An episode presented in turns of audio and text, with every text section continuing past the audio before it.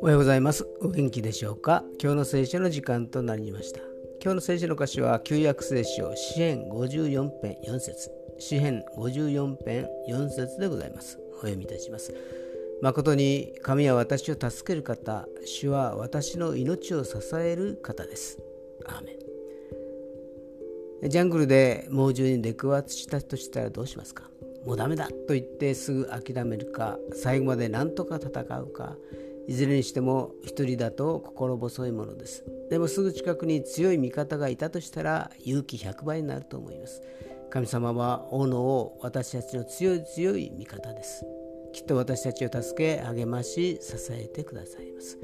今日も一日疲れがないようにお守りください。今日という一日が皆さんにとって良き一日でありますように。よしでした。